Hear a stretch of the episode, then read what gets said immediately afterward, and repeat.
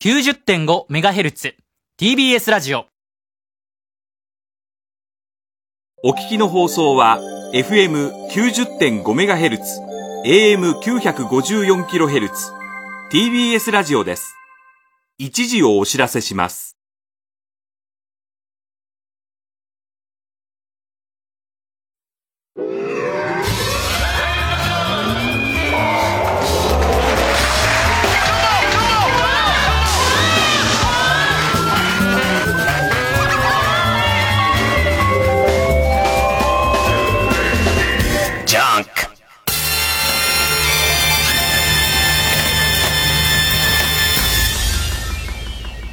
今週気づいたこと。今日のお昼、また爆笑の太田さんと一緒で、あのー、太田さんと、クリームシチューの上田くんのやってる番組、読んでもらって一緒だったんだけど、先週、ジャンク出してもらったじゃないですか。で、大騒ぎして、終わって、で、あの、俺のね、俺があのジャンクの中で、えー、っと、面白かったこと、気づいたこと、ね。えー、別にあの、フワちゃんのこととかどうでもいいっす。ね。ネットニュースってすげえなと思ったんだけど、ね、もう毎回嫌な気持ちに、ラジオからのネットニュースってね、あの、嫌な気持ちにさせられます。ね。でいて、えっ、と、ネットニュースの皆さんはその嫌な気持ちでご飯を食べてるんだと思うんですけども、ね、その、なんか話の流れでさ、フワちゃんが TBS の中すげえうろうろしてるよみたいな話になって、伊集院もその TBS の中住んでるような状態だけど、フワちゃんもそうだよみたいな多分そんな話からだよね。それで、そういや、フワちゃんさつって、多分トーンこのまま、そういや、フワちゃんさ、えー、っと、えーほとんど面識ないのに、楽屋がフワちゃんと一緒で、で、俺、楽屋じゃねえや。えーっと、メイクがフワちゃんと、えー一緒で、で、メイクして端っこの方にフワちゃんいて、ああ、あの子はフワちゃんだってなってて。んで、えーと、俺がメイクさんと話してるときに、たまたま動物の赤ちゃんの話をしてたの。ね、えっと、埼玉子供動物園に、えーっと、クオッカ、クオッカワラビーの赤ちゃんが生まれたって話をしてたの。そしたら次の瞬間、えーっと、ツイッター見たら、えーっと、伊集院、えーワラビーの赤ちゃんの話してる、わらって書いてあって、ね。で、すげえなと思って、ね、盗聴器かって言ってたら、それが、えっ、と、えー、クワちゃんの失礼な態度に、えっ、と、伊集院がすごい不快感みたいな、もう見出しで載ってるわけ。ね。すげえな、あの感じのトーンでもう不快感って書かれちゃうんだ、みたいな。あの、もう、文章にしちゃうと、えっ、と、そのメイク室に盗聴器があるのと同じだみたいなこと、ね。で、面識もないのに礼儀知らずだみたいな、それ文章になるわけ。で、それに対して、ちょっとツイッターで、嫌になっちゃうなっていう、あの、えーっと、あの、トークがそういう感じになっちゃうのって嫌になっちゃうな、みたいなことを書いたら、えーっと、嫌だったのは、そのネットニュースを見た人が、えー、あいつはそういうやつだ、みたいな。フワちゃんはそういうやつなんだ、みたいなことをどんどん載せてくるから、嫌だなと思ってたら、そしたらなんか、あの、フワちゃんがわざわざ、多分自分でエゴサーチしてるうちに出てきたんだと思うんだけど、わざわざ自分の、そのツイッターに、えーっと、ラジオ聞いたよ、面白かったよ、みたいのを書いてくれて、で、それに対して優しいね、みたいなやりとりをしてたわけ。そしたら、その間に元々のネットニュースを書いた人が、ちょっと感じ違くなってきたと思ったんだろうね。そっと、ね、そーっと元々のニュースを、えー、不信感だか不快感だかのところを、驚きに変えてんだ。それも訂正しますも何にもなく、そーっと変えてんだ。で、そーっと変えてても、もうその流れてっちゃってる方は変えてない文章で流れてっちゃってっから、そこんところはもう、で、しかもその、元ネタのラジオは、ラジコで聞けるけど、そんなの聞こうとしないじゃん。で、もう、え、自分が日頃から思ってる、伊集院ムカつくなり、フワちゃんムカつくなりをもうそこに乗っけてどんどんみんなリツイートしていくんだけど、なんだこれみたいな。ねえー、って話じゃなくて、それはもうすげえどうでもいい、よくて、俺が、その、えーっと、爆笑問題カーボーイ、田中さんがお休みで、えー、代わりに出させてもらって話してた中で、すげえこう印象的だったのは、なんか太田さん悪の悪乗りしちゃうから、CM 開けるたびに俺に、今 CM の間に、池上彰の悪口言ってたのを、ダメだよとか言うわけ。ね。言うわけないじゃん。きっかけ、何、何きっかけでなんだよ、みたいな。ね。で、それも具体的に変なこと言うんだ。えっと、俺たちを子供ニュースの子供と同じ扱いをしてる。とか、言うもんじゃないよ、伊集院みたいなこと言い出すのね。それお前の意見だからっていう、ね、完全にね。で、あともなんか何人か人名出しながら誰々悪口言うんじゃないよっていう、まあ、あの人のお得意パターンじゃんか。えーっと、どこと仲悪いんだってみたいなパターンじゃんか。で、それをずっとこう、やられてたから、結構最後の方かな最後の方の CM 明けに、太田さんね、奥さんだって頑張ってんだから奥さんのことそんなこと言っちゃいけないよって言ったら、まあ喋らないわけ、もう。びっくり、ありとあらゆる聞いて欲しくないことを全部俺に聞き、ありとあらゆる言わない方がいいことを全部言い、はしゃいではしゃいで、でもこの俺の、それこそ、5分の1返しですよ。やられたらやり返す。5分の1が、ほぼ、80%泣き寝入りですよ、こっちは。ね。で、その、えー、っと、なんて言ったか正確には忘れちゃったけど、神さんにあんなこと言うもんじゃないよって言って、えー、したら太田さんが何にも返さないまま、静かになるってのがあって、で、それはそれで俺の中では、あ、相変わらず神さんにやっぱ弱いなって思ったの思ったんだけど、さ、それと同時に、まあ、えっ、と、太田さんと太田光代社長、奥さん、奥さんがツイッターで、マジで本気にしてて、あの、私の悪口言ってんの許さないみたいな。ね。CM の間に悪口言ってるなんてちょっと許せないみたいなトーンになってて。でもさ、完全な天丼じゃんか。ずっと、ずっと太田さんやってるのと、同じトーンの完全な天丼じゃんか。だから絶対、それも、えー、っと、三代社長のギャグだと、ちょっと迫力あるけどギャグなんだろうなって思って。で、今日会って話したら、本当に帰ってからたっぷり怒られたらしいの。絶対悪口を言ったんだ、つって。でいて、もう相当弁解したんだけれども、いや、あの、他のギャグとあのトーンは違った。わかるっつって。すごい怒られたっつってたよ。あの、太田光代さんが聞いてるかどうかわかりませんけど、さすがお見通し。ねえ。まあ、悪口を言ってまして、すごかった。僕は本当にね、と、もう、あの、聞くに耐えないバリ雑言を言ってましたね。で、まあまあ、あの二人の関係性っていうのは、それこそカーボーイとか聞いてる人はわかると思いますけども、すげえじゃん、なんか。ね。すげえじゃん、あの関係性って。俺ね、思い出すのがね、何年ぐらい前だろう。えーっと、太田さんがエッセイ集出して、で、そのエッセイ集を読んだときに、奥さんに関するエッセイ、俺、正直、そのエッセイがあまりに良くて、あの、自分もエッセイ書きたいと思って、後にそのエッセイを書き出すぐらい、あの、印象に残ってるエッセイがあって、俺、太田さんの神さんのことあんまよく知らない頃で、そしたらそのエッセイ、タイトル、夢っていうタイトルかな。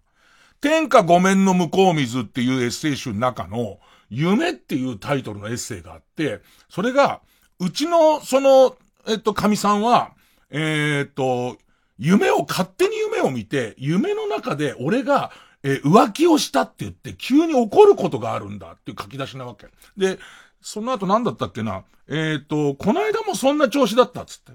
で、彼女の言い分としては、自分をそんな不安な気持ちに日頃ね、その、自分の深層心理で、えー不安な気持ちにさせるような行動をするあなたが悪いんだってのが、彼女の言い分だって書いてあるわけ。でいて、この間もそうだっつって。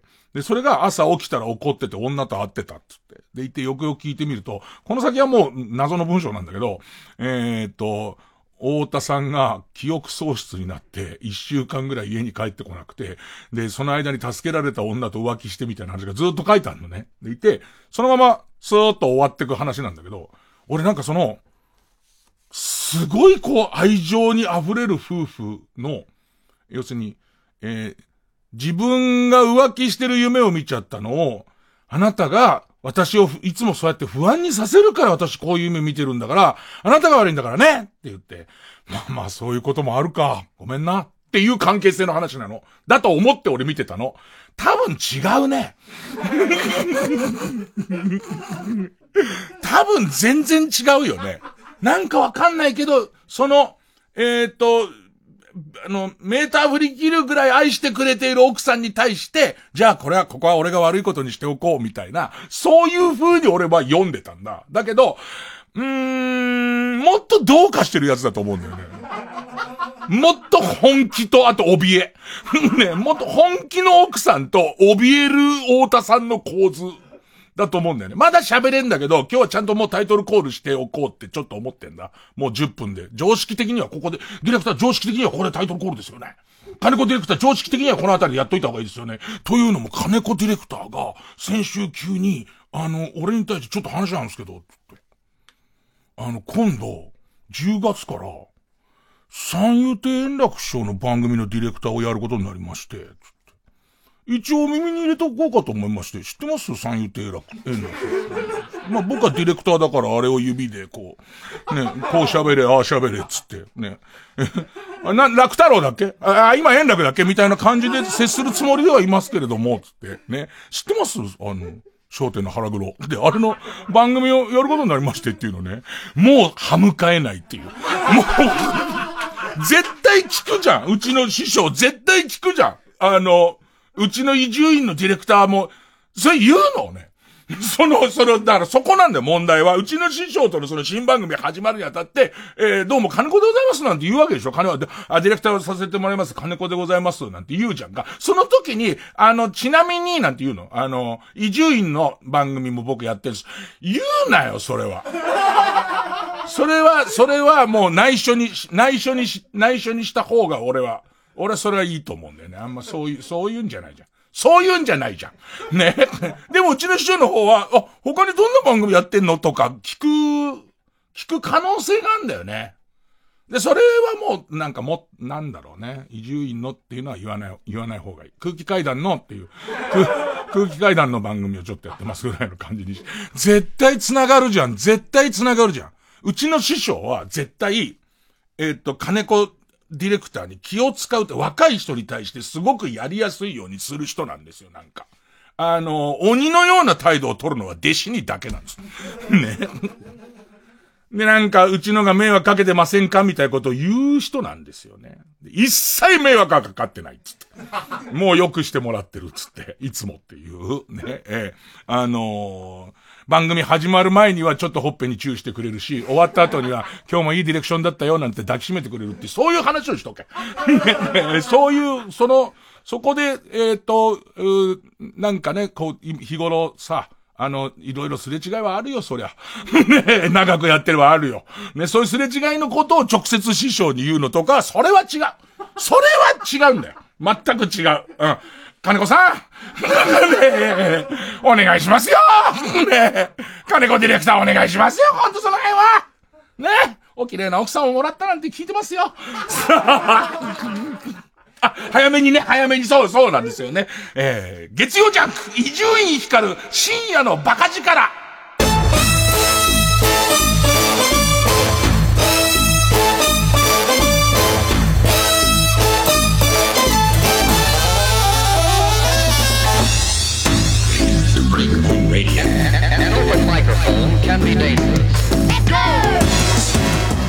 もう Q がいいから喋りやすい。なんその指先のしなやかさね。手首のスナップね。もうあなんだろう。ねそれをさ感じさせないとこがすごいんだよね。本当にもうドキドキしちゃうね。今日1曲目はこうやって時速36キロっていうアーティスト。これこれは花子さんのセンスのやつですか？ささすが！評判がいい。時速36キロのアトム。もうちょっと喋りたかったけどね。振り返って。眠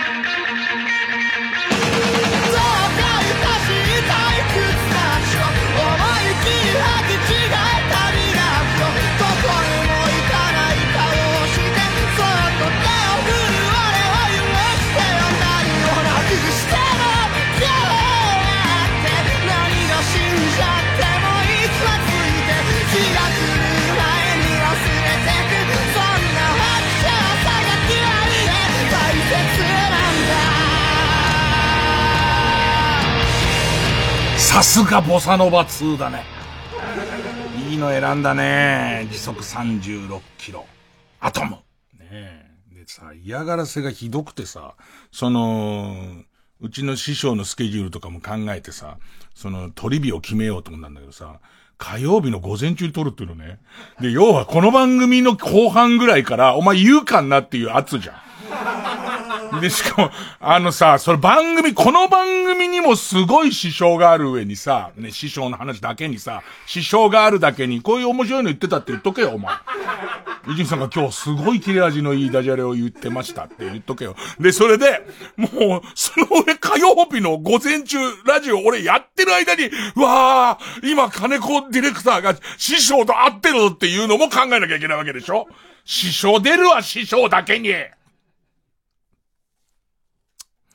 え えまあちょっとね、えー面白いダジャレの後に今、えー金子ディレクターにチューをしてきたんですけども。想像してきたら怖くなってきた。そうだよね。この番組終わって一寝入りして、寝過ごしたら師匠いる可能性あるからね。あの別の、俺がいつも寝てるスタジオとかを続きで収録に使うなよ。俺寝過ごしたら、おいおいいるじゃんってなるわけでしょ。怖いわ、怖いわ、そんなのね。同じスタジオなんだ。うっそえ、俺が寝て起きて、で、その後鳥になるんだ。寝ぐそとかしてるかもしんないじゃん、日によってはさ。それしたら師匠とかに、分かっちゃう。あれ、ちょっと待って、このうんこの匂いあいつだなって分かっちゃうから。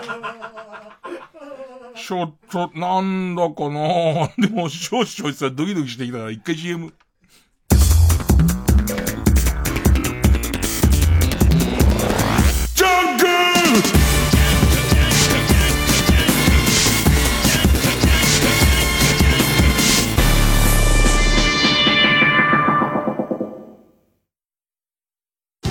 TBS ラジオジャンクこの時間は小学館中外製薬マルハニチロ伊藤園ホテルズ他各社の提供でお送りしますねえ、なんで学校来ないの？なんか、夜行性になっちゃって。いいの？学校で勉強とか、恋とかしなくて。俺、夜に勉強してるよ。え？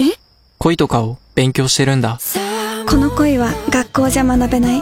吸血鬼と恋する真夜中ラブコメ。漫画、夜更かしの歌、小学館。もし仮に中外製薬に受かったとしても、入ってからが勝負ですよね。それはどこに行っても同じですよ。このお店も、従業員として入ってからが勝負ですか？いえ、この店は入った時点でもう負けてるんです。なんかごめんなさい。時代を超えて愛される名曲を凛々しく穏やかに歌い継ぐ TBS ラジオ公演「フォレスタコンサート」は10月5日練馬文化センター11月3日ティアラ高等で開催します。チケット好評販売中。お問い合わせはサンライズプロモーション東京。0570-003337または TBS ラジオのホームページイベント情報をご覧ください。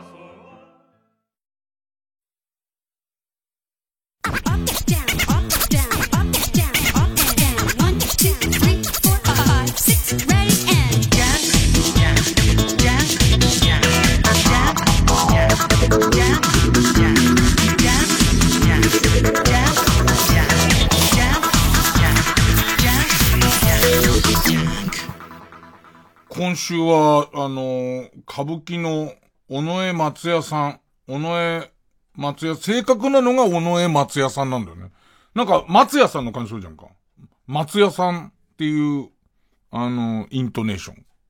で、尾上松也さんと会うことが多くて、えー、っと、ちょっと前に、あの、トーク番組みたいに出て、でいて、その後、ラジオもゲスト来てもらったし、あと Q 様でも一緒になったりとかしてるんですけど、あの、尾上松也さんに、まあ、歌舞伎のこと知りたいと。まあ今どうしても半沢の話題になるけど、あのー、歌舞伎の面白い話を、をしてほしいって話を、えっと、ラジオのゲストに、あの、来て、CM の間にしてて、で、いて、えー、っと、僕の好きな、その歌舞伎の演目が、女殺し油の地獄っていう、その演目が大好きで、前もここで話したと思いますけども、どうかしてる話なの？要は、えっ、と、油問屋のお上を、そこに金の無心に来た、どうしようもない男が、え、強盗殺人をして逃げていくっていう、まあそういう、まあ、ぎゅーっとするとそういう話なのね。あのー、それが何がどうかしてるかっていうと、本当にあった事件を、近松門左衛門が、まあ、ルポルタージュしつつ戯曲にしてるやつだから、なんかその、えー、まあ、江戸時代で言うと、ワイドショー的な要素もあるし、ドキュメンタリー的要素もあるし、あとまあ、色恋物のドラマみたいな要素もあるんだけど、その話は、その油問屋に押し入ってきて、それでその油の貯蔵庫みたいなところで、えっ、ー、と、その、おかみさんを、あの、包丁でぶっ刺して殺すから、その、で、おかみさん逃げるから、おかみさんがその辺にあった油の亀をバンバン倒すわけ。逃げるのに。とにかく逃げたくて。ね。で、それをすると、もう油まみれになっちゃうわけ、床が。でも滑るわけ。あのー、えっ、ー、と、バイトがあんまきちんとやってない王将の床ぐらい ね、す、滑るわけ。ね。で、あのー、で、滑るから、つるつる滑りながらもどうにかその女を捉えて、刺し殺してやろうとするっていうことなんだけど、この間に、急に、その、と、そのやりとりを、スローモーションで動いて、明らかに笑わせに来んのね。スローモーションで動いて、ほいで、そのお囃子の方も、ツンツルツンツルツンツルツンツル、すっこーんみたいなお囃子入れてって、二人がコロコロ転が、な、ドリフみたいな動きをするのね。すっげえ面白いんだけど、殺害現場なんだ、そこって。もうまさに今、おかみさん殺されちゃうっていう状況なのに、面白い動きを入れてくんの。ね。で、そのき、変な感じ。なんかさ、今の劇、劇だったら、ここは、スリルのあるとこだし、おどろおどろしいところって決めてるし、ここは笑うところって決めてると思うんだけど、全部入りみたいな。で、結局、殺しちゃうんだ。刺し殺しちゃった後に、今度そのおかみさんの帯をほどき始めるのね。で、何エロスも入れてくんのって思うじゃん。ここにエロス急に混ぜられんのその、怖い面白いの、猟奇で、猟奇なのに、猟奇とドリフとエロス入れてくんのってなったら、今度はその帯を床に、え、出口に向けて、えっ、ー、と、えー、敷いて、床に敷いて、帯がそこにあると滑らないからつって、その上を走って去ってくる。本当のことじゃん、これっていう。現場検証で見ないと、この話にな、作り話でこれ書けねえじゃんって。要は現場検証にそういう形跡があったから入れたやつじゃんっていう、急には、怖っってなる話。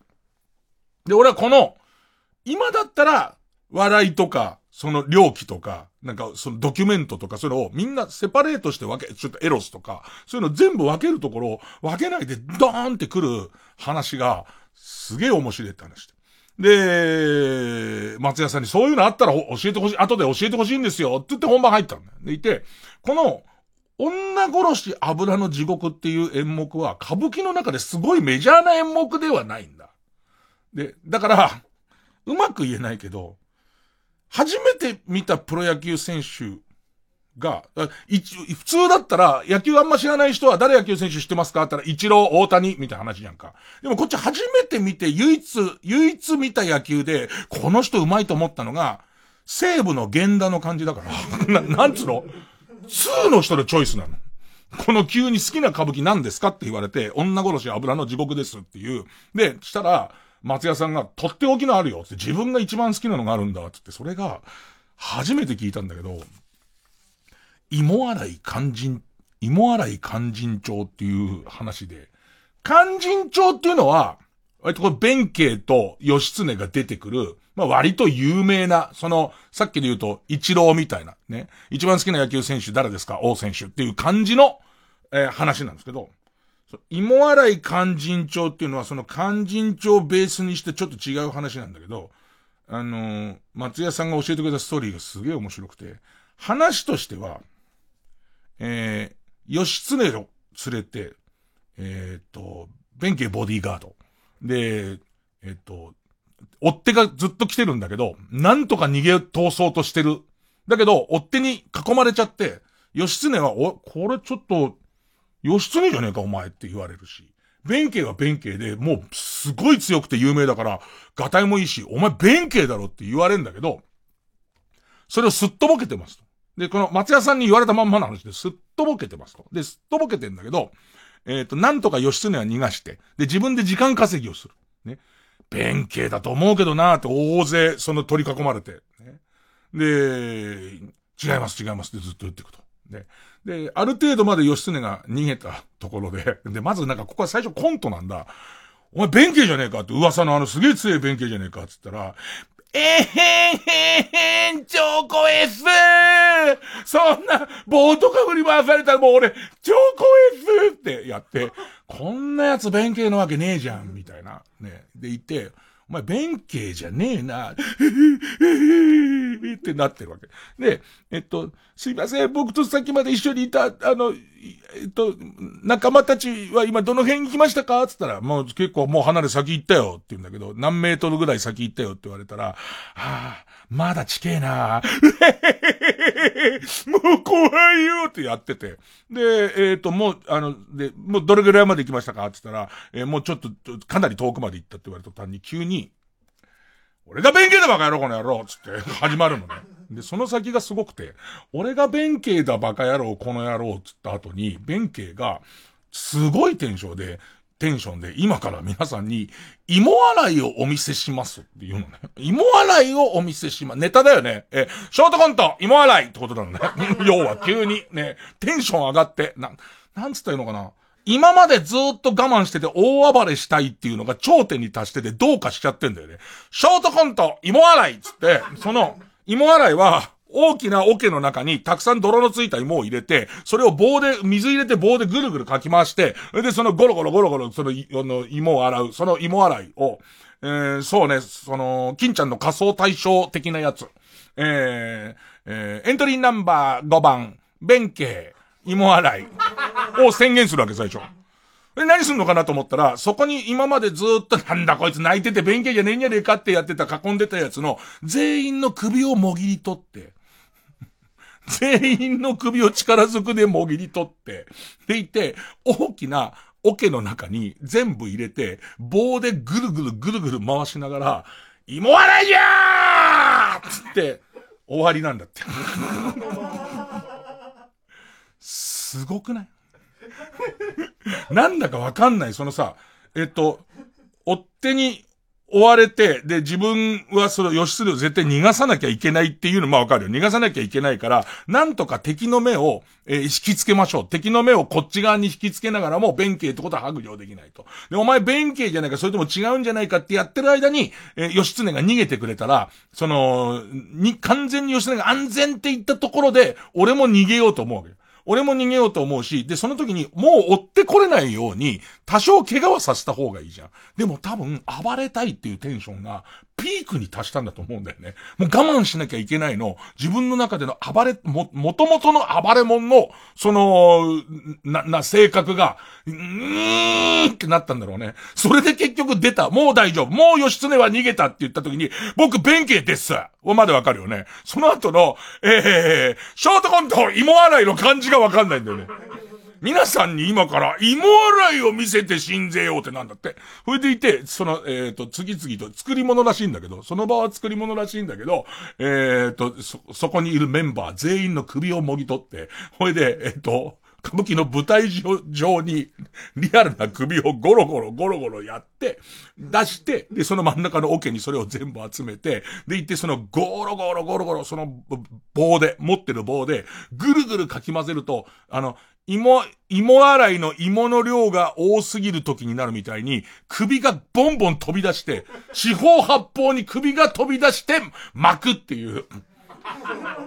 はい、一旦休憩です、だって。どんな感じなんだよ、それ。でもただこれが、俺は今、ちょっとその、松屋さんに教わったものを元に、いろんなネットで調べてるから、見たことがないし、映像があんまないのよ。で、これも相当レアで、そんなにしょっちゅうかかる話じゃないっていうかかる題材じゃないっていうんだけど、今すげえ見たくて。で、で、あの、尾上松也さんも面白いなと思ったのは、そんなに好きだったら、その、いつか弁慶の役やりたいですよねって言ったら、あのね、弁慶の役やっちゃうと、弁慶が見れないから嫌なんだって。その、最後に殺される、その、えっ、と、追っ手の役とか、もしくはビビっって横でわなわな震えてる役が、一番いい席でそのどうかしてるシーンが見れるから、その役がいいんだって。で、それはそれでちょっと面白いんだけど、なんかそのさ、古典の持ってるわけのわかんない感じだってさ、面白くはないよね、もう。だってその子にいるやつの首を全部ブチブチブチブチってもぎり取って、ね、その桶に入れてる段階で、そそういうんじゃねえんだけどってなるよね。実際問題ね。でもすげえテンションでそれをやるらしいんだけど、あとそのいろいろネットでその松屋さんに言われて、これ本当面白そうだろうって調べてったら、ちょっと興味深かったのは、俺は、その勧進帳っていう話のパロディでこれがあるんだと思ってたのね。じゃなくて、もともとこれなんだって。で、それを見やすくして今の勧進帳らしい。だから、なんかそういうこう、なんつうのかな。ギャグとか、お芝居とかのルールって、あの、みんなが好むものが変わってくるから、多分みんな大喜びで見てて、で、その後ちょっとずつ時代変わって、割とわかりやすい話になったんだって聞いて、俺の中で今相当、この芋洗い勧進帳がどっかでやってないかっていうのをやたら探してて。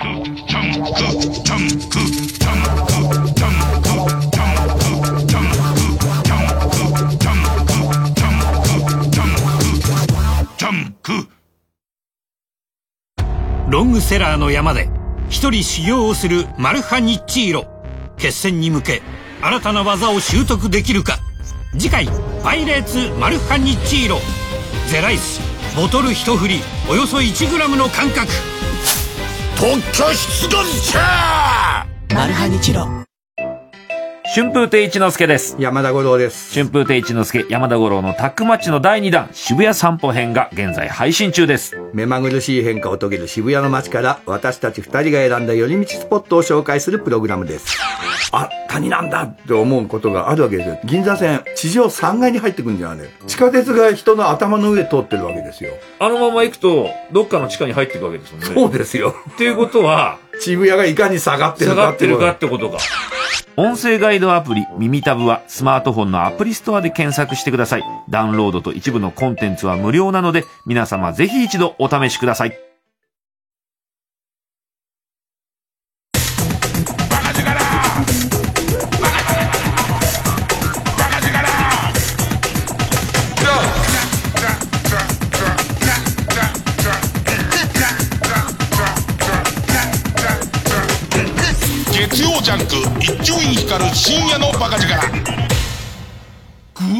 すごいなと思ったのが、今のその芋洗い勧進帳の話で、しょっちゅうかかる、その、えっ、と、ネタじゃないから、やっぱり、その松屋さんもこれどこでいつ見れますかって、それはわからないから、その歌舞伎の案内見て、その芋洗い勧進帳っていうそのタイトルを見かけたら、えっ、と、行くように、あの、するほかないですね。いろんな人やってるけど、あの、基本的に誰のを見ても、相当どうかしてるっていう、巨大な、人間が上に立てるぐらいの大きさの桶の上に弁慶が立って、で行ってその、えっと、ボンボンちぎった首を入れて、ぐるぐるっつって、そのボンボンボンボン首飛び出して、拍手喝采みたいな、ね。よーみたいな、ね、ね、おとやみたいな、そういう、見てえじゃん、その感じ。したら偶然すげえなと思ったのが、前に座ってるナオくんが、えっ、と、去年去年人生で初めて歌舞伎を見に行って、で、未だ通算1回しか歌舞伎を見てなくて、見たのが芋洗い勧進帳なんだって。で、まあ聞いてて、あれ？あれ？あれ？ってなってって。で、で、本人、それが本家のその勧進帳だと思い込んで見てんだ。あそこまでどうかしてないよ。いくらなんでも。でもなんかね、その、うわ、羨ましいわ。すげえ羨ましいわ。どうかしてた？どうかしてると思うよ。で、なんかすごいのは、そんな話、歌舞伎だからしょうがないってなってるすごくないなんか。なんかだってもう圧倒されても、普通のさ、普通のドラマ、まあ普通の映画とかさ、普通のコントでもいや、絶対ないじゃん、そんなの。絶対ない。だ入り口はコントだよね。コントってか分かりやすいお芝居だよね。その、うんと、天下の弁慶なのにもかかわらず赤ちゃんみたいにダダこねて泣いちゃってっていう。で、今 CM の間聞いたら超羨ましかったのは、その時がまさにラグビーのワールドカップの最中だから、全員がその舞台中にぶっちぎってぶん投げた首を集めるシーンで、みんな、あの、ラグビーのギャグ入れてて、ノックオンだとか、そういうギャグも入れながら、より面白くしちゃってんだ。人の首をいっぱいちぎって、この後ぐるぐる回すのにっていう中入れてゴリゴリゴリゴリゴリっていう感じの、タピオカミルクティーみたいな首になるのを作るところで、ギャグ入れてんだ。うわ、超見たいわ。なんかすげえ先越された感じするわ。すげえ見たいわ。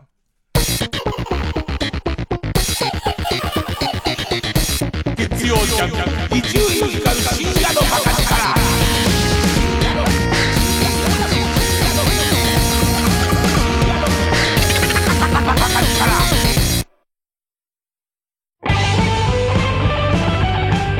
こで「もののあはれ」の続行をお聞きください。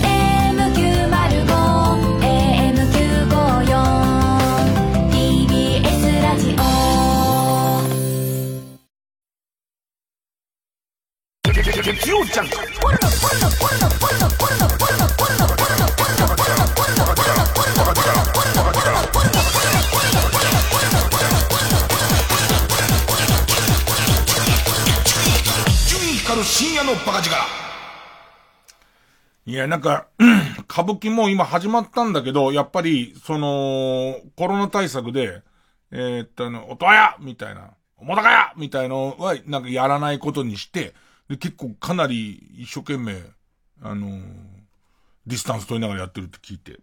で、そん、そ、そんな中で、最近びっくりしたのが、映画、映画のさ、応援上演ってわかる？あの、要するにお客さんが声出したりとかしてよくて、えっと、それこそ、弱虫ペダルとかがそういうのやってたみたいだけど、結局頑張れ頑張れって、要するに観客やったりして声を上げる。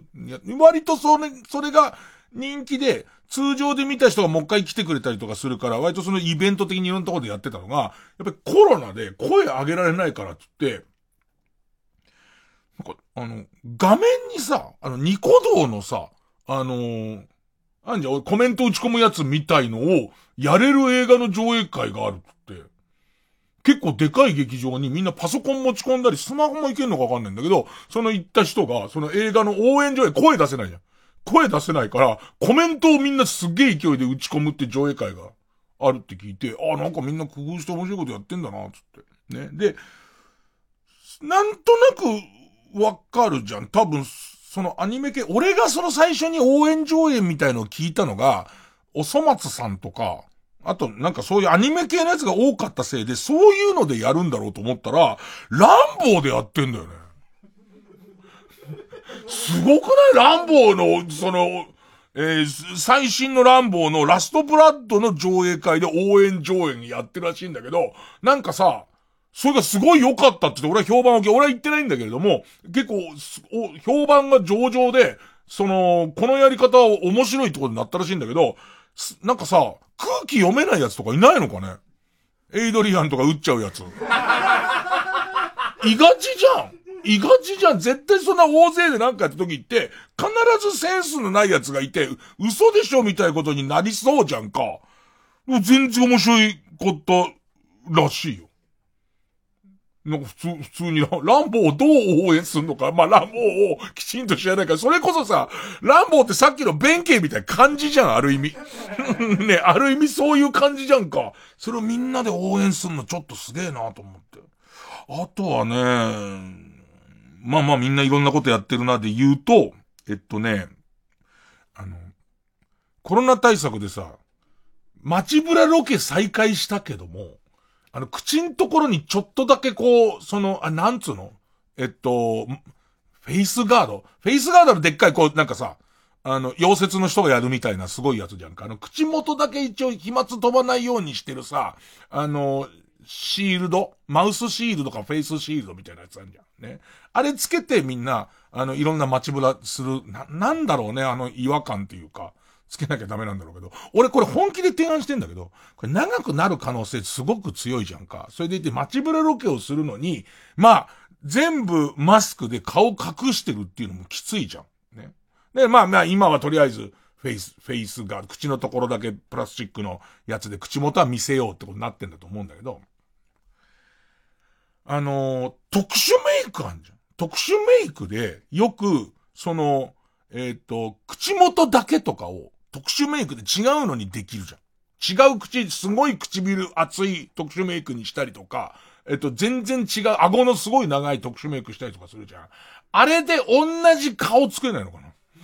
あの、俺の口なんだけど、その口の開いてる中には、えっ、と、布が、えー、空気をかろうじて通す布がついてればいいわけじゃん。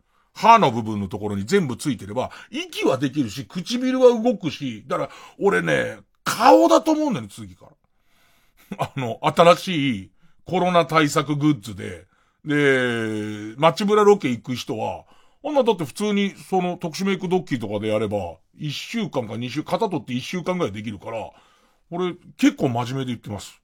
あの、顔。口周りの特殊メイクの顔。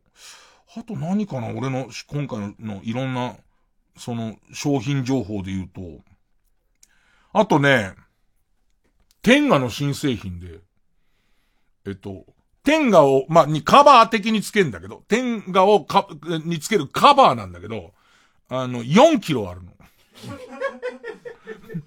あの、もう一般の天下をつけるカバーで4キロっていう金属製のでかいカバーで4キロあって、体を鍛えるものらしいんだ。ストイックに、ストイックにオナニーする人のためのものらしくてだけどさ、本当に売ってんだよ。本当に売ってんだ。新発売なんだから。だからただただ、あのさ、俺思うんだけど、オナニーで得しようってどういうこと？なんか俺の中で世の中みんな得しようって思いすぎでしょなんか。ね。オナニーなんか無駄の極致でいいじゃん。あんなもの。ね。それを、せっかくするんだったら、右手を鍛えたいってどういうことなのっていう。しかも5万もすんだよ。これ。ね。ただ思ったのは、一応意図としては右手を鍛えようとしてるじゃんか。多分、その、あの、何、まあ、右と左交互にやったりとかすると、ね、オナニーという、もう本当に、なんでしょうね、えー、意識の低い、ね、なん、必ず終わった後落ち込むの分かってるのに、もう、で、しかもさ、昔みたいにさ、ちゃんとしたオナニーなんかしませんか？ね。ダナニーをずっとしてる人が、せめてこう、その、えっと、フィットネス、フィットネス感入れようと思って作ってんだと思うんだけど、すげえスピードになるんじゃないかな？撮った時に、撮った時に、俺撮った時にものすごい速くなると思うんだよね。見えんっていう状態の、もう、なんか始まって、その数秒でおそらく歌詞、歌詞の速度を超えていくから、何かわかんないおちんちんの周りに、薄い肌色のもやみたいに見えるだけの、ものすごいスピード、ブイーンっていうで、しかも、すげえ速いっていう、その、出るのも絶対速いじゃん、やってる数が。なんのと、これ誰が買うんだろうな、5万円の天下のダンベル。まあ、以上、いろいろ、私のアイデアも含めて、えー新製品情報でした。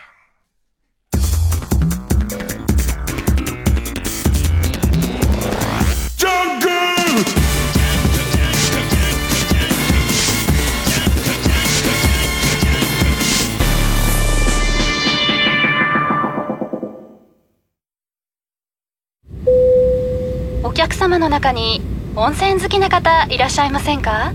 え？はい。お伝えしたいメロディーがございます。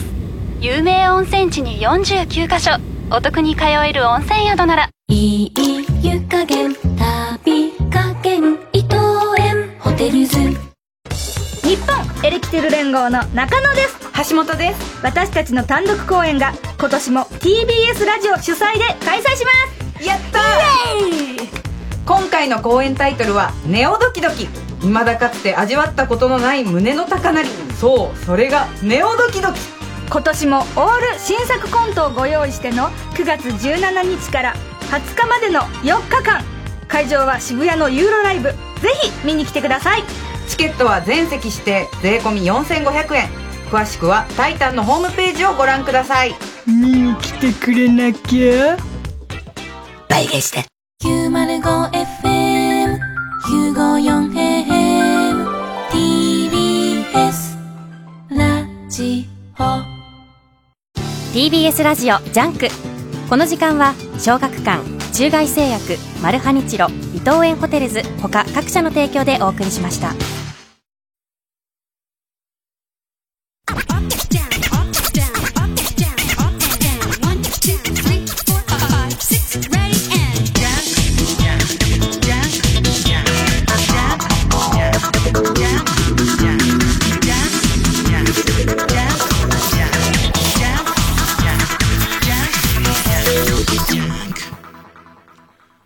暮らしの裏ヒント手帳。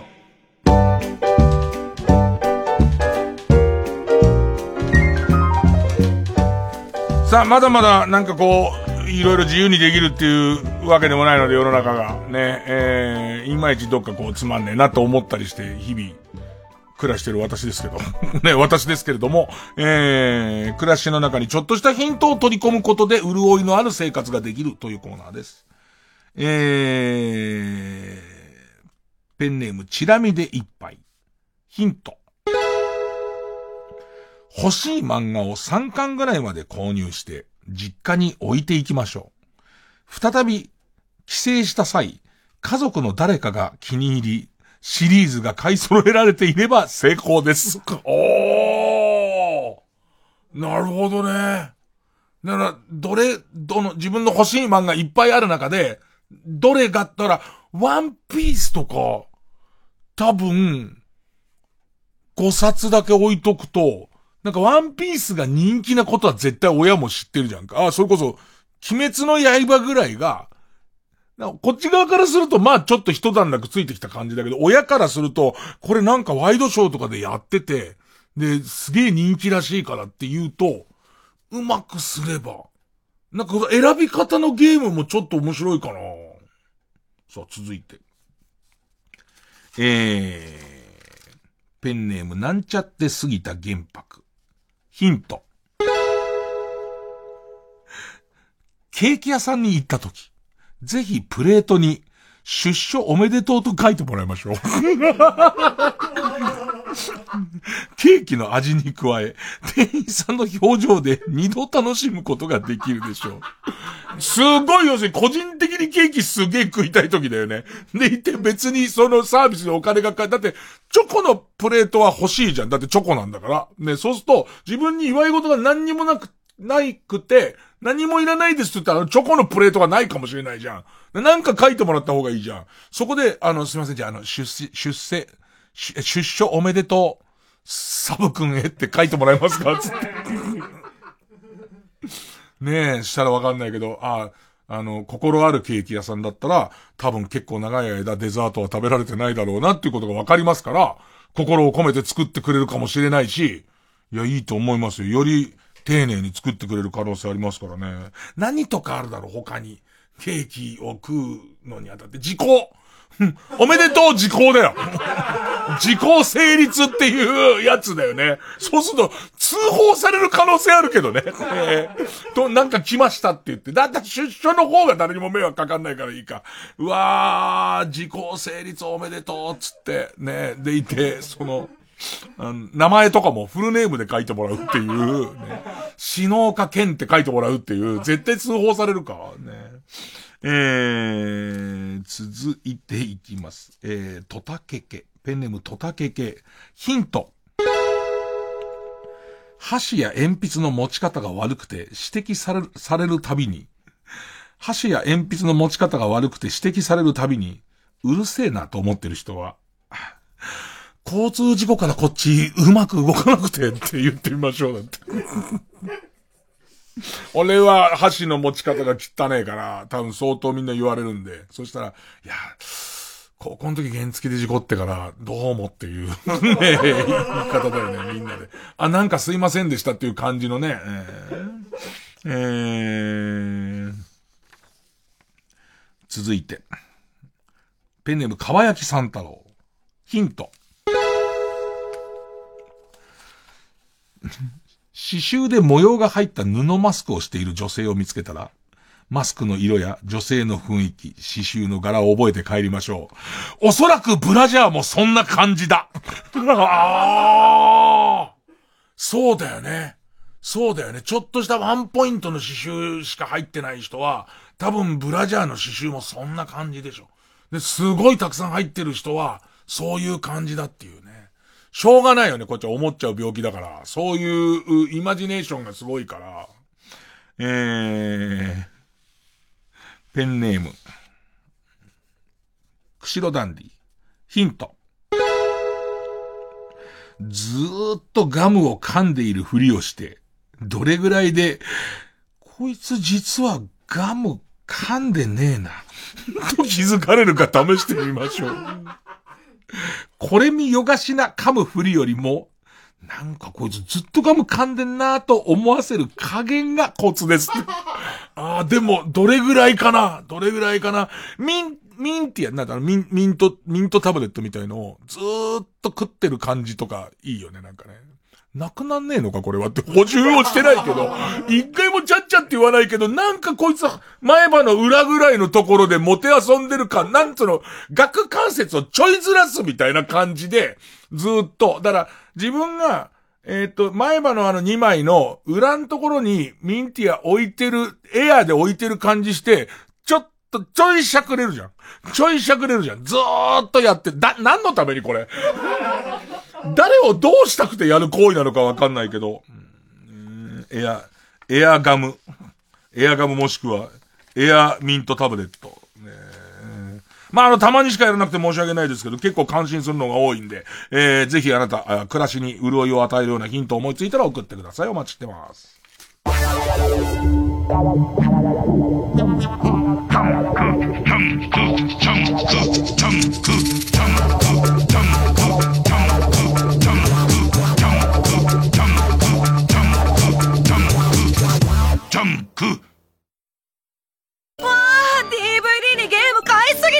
狭い部屋だしお金もないし。そんな時は黄色い像でおなじみの高い買取サービス買う像に売りましょう。お手持ちの DVD などを箱詰めしていただくだけ。た助かった。ドキドキ。ワクワク買うぞ。フィギュアやブランド品貴金属も買い取ります。TBS ラジオ公演ミュージカル生きるが再び戻ってきます。市村正親です加賀武史です。僕らがミュージカル生きるで主人公渡辺寛治の役をダブルキャストで演じます。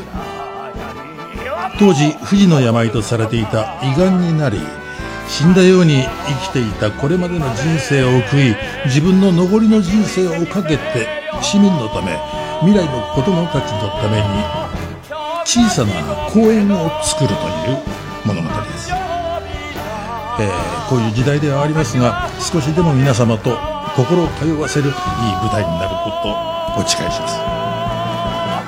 10月9日より日生劇場で上演します。詳しくはミュージカル「生きる」で検索ください。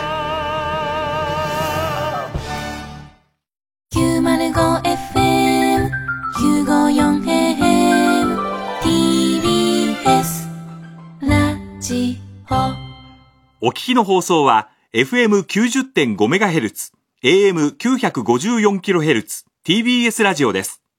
ラジコでもお楽しみください。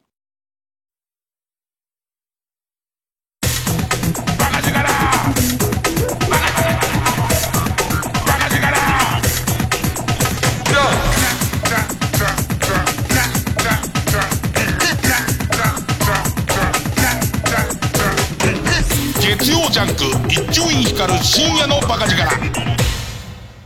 例の、あの、半沢直樹、えそして俺たちの半沢直樹なんだけど、あのー俺たちの半沢直樹をやってるわけですよ。僕はその半沢直樹の最新のものを見ちゃいけないっていう、半沢直樹の情報を一切入れちゃいけないっていうことをやってるにもかかわらず、えー、っと、えー、土曜日かな。?TBS の依頼をホリプロが受けて、えー、半沢直樹の朗読劇のトークショーに参加するっていう、ね。まあ、ちょっと奇跡的に、奇跡的に、えー、8話が延期になっちゃったんで、先週の上旬ぐらいの状態では、先週の火曜、火曜かな？火曜日に収録したから火曜日のの段階で、追いついたの。一時的に。えっ、と、7話のクイズやって7話見て。でいて、みんなも7話見たところで止まってるって状態で追いついたんだけど、えー、そのままの状態で、水曜日にまた Q 様の収録があって、ここに尾上松也さんもいたし、それからあと、また市川猿之助さんもいるみたいな状況で。でいて、えーっと、土曜日でその朗読劇なんだけど、なんかね、朗読劇面白かったの。あの、な、なんつうのかな、勝手にアナザーストーリーみたいのを作って、で、本物の役者がやるから、一つは、あの、電脳雑技集団の平山社長とみゆき、だから、えっ、と、南野陽子さんと、あの、土田さんっていうんだけど、その役者さんの夫婦が、あの後どう落ちぶれてったかみたいな話の朗読劇で、でさ、すごいなと思ったのは、あのー平山社長ってギョロギョロ目だけ動かして全全くこう無口で喋んなくて、えっと、なんていうの、でかい、体のでかい人のイメージだけど、すげえおしゃべりで、それ元々の人、体も全然でかくないの。ちょ、ちょっとふくよかぐらいなんだけど、多分あれはカメラを近くして煽りで撮ることで、変な、その、なんつうの、薄気味悪さみたいなの出してるだけで。で、しかも落ちぶれた後の話だから、一応ロード劇で衣装着てるわけ。衣装が、スウェットにサンダルっていう衣装なの。ね。マオカラーでもないし、だからその、廊下で会った時に誰だかわかんねえの。その一番最初に廊下で会った、他の人はそのままのほぼ衣装着てんだけど、あと、もう一個は、えっとね、えー、セナ社長と、セナ社長でスパイラルのセナ社長、社長、尾上松也さんと、その、尾上さんを裏切って騙そうとしてた太陽証券の広重っていう、えー山崎銀之丞さんの二人が、もうぶっ飛んでて、今度は、その後、なんだけども、山崎銀之丞さんが、結局お金ももらえないし、えっ、と、裏切り者だしっていうんで、とぼとぼ歩いてるところに、えっ、と、過去に戻してくれる人に会うっていう。だから最初はさ、その、えっ、と、本編との辻褄どうすんだよって思ってたんだよ。もうそういうもんじゃないですよっていう、もうちょっと楽しむもんですって。その、半沢直樹っていうパーツで、ちょっといろんな遊び方をするってもんになってて、もう何度もタイムリープを繰り返して、そのずっと、えっ、と、スパイラルの、えっ、と、えスパイラルを買収する、成功するまで頑張るみたいな話と、一番す、俺が見た中で一番すごかったのは、えー、ミキ、東京03の、えー、角田くんと、それから曽根崎っていう、佃さんっていう俳優さんなんですけど、名古屋のすごい、名古屋でまあ有名な俳優さんらしいんで、佃さん、曽根崎っていう、その、えー、まあ、土下、土下座する、その帝国航空の、えーと、とのぐちゃぐちゃの中で、えーっと、悪いやつで土下座するっていう、もう本編では一切関わりがない二人が、えー、ある山荘であって、殺人事件に巻き込まれるっていう、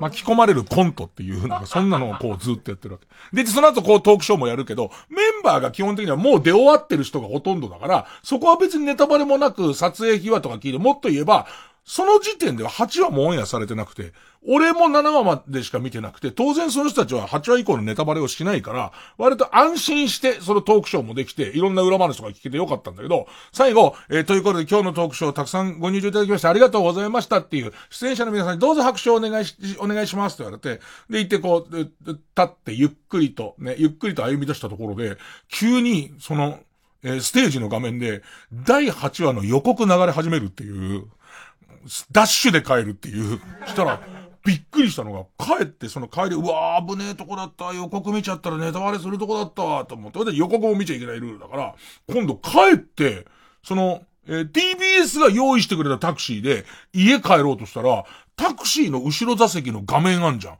あそこで8話の予告編やってんのね、今。罠がすごいものすごい罠に囲まれながら、今、なんとかかんとか、あの、半沢直樹避けてますよ。ねなんかお俺は今、小島が何かを、小島がキーだと睨んでるんですよ。ね。小島が、あのー俺の勘では小島が半沢側に来るんじゃないかって踏んでるんですけど、ね。まあ、この段階ではみんな予想だから同じですもんね、立場。俺は8話でもうなってんの？俺8話何も見てないから、何も言わなくていい。何も言わなくていい。ね。さあ、えー、曲行くんですけど、アレコードの中から、あのー、榊原郁恵さんの勝手にシンドバッドってのありまして、これがね、すごいんですよ。榊原郁恵さんが、ライブで歌ってるんですよ。ライブで当時、勝手にシンドバ、サザンオールスターズの勝手にシンドバッドが流行ってる当時にやったライブで歌ってるのが、ライブ版の LP の中に入ってるんですよ。ね。で、そのライブが押してるのかなんかわかんないけど、ものすごいスピードで演奏されてるんです。で、その感じが、僕が想像する感じが、なんつうのか、暴れ馬に、えー、暴れ馬の尻尾に郁恵ちゃんが捕まってなんとかついてってる感じです。もう本当にそれでいて、なんだろうね、もう歌い出しから早い、もともと勝手にシンドバッドって早い歌じゃないですか。で、歌い出しから早いんですよ。でも郁恵ちゃんがついてくんですよ。で、途中でワンギア上がるんです。で、で、なんか、あれーってなってる郁恵ちゃんを想像してもらうと相当いいので、えー、榊原郁恵で、勝手にシンドバッド。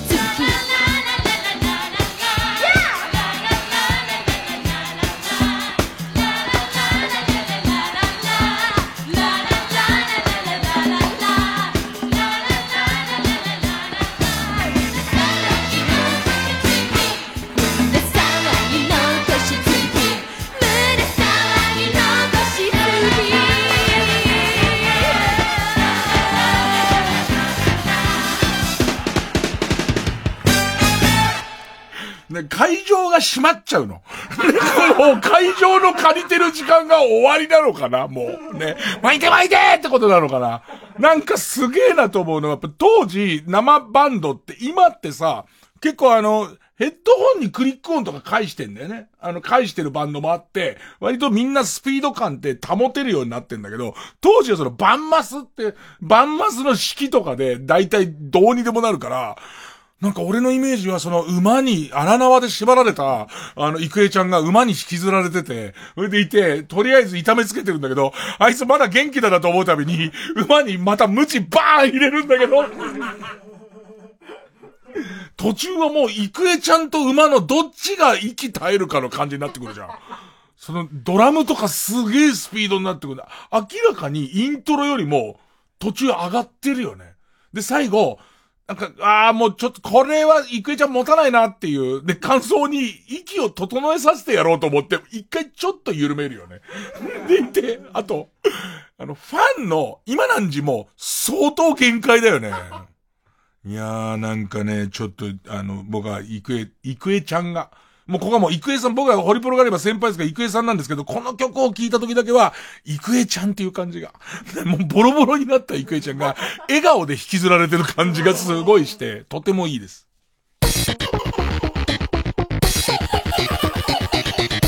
月曜ジャンク、一応光る深夜のバカ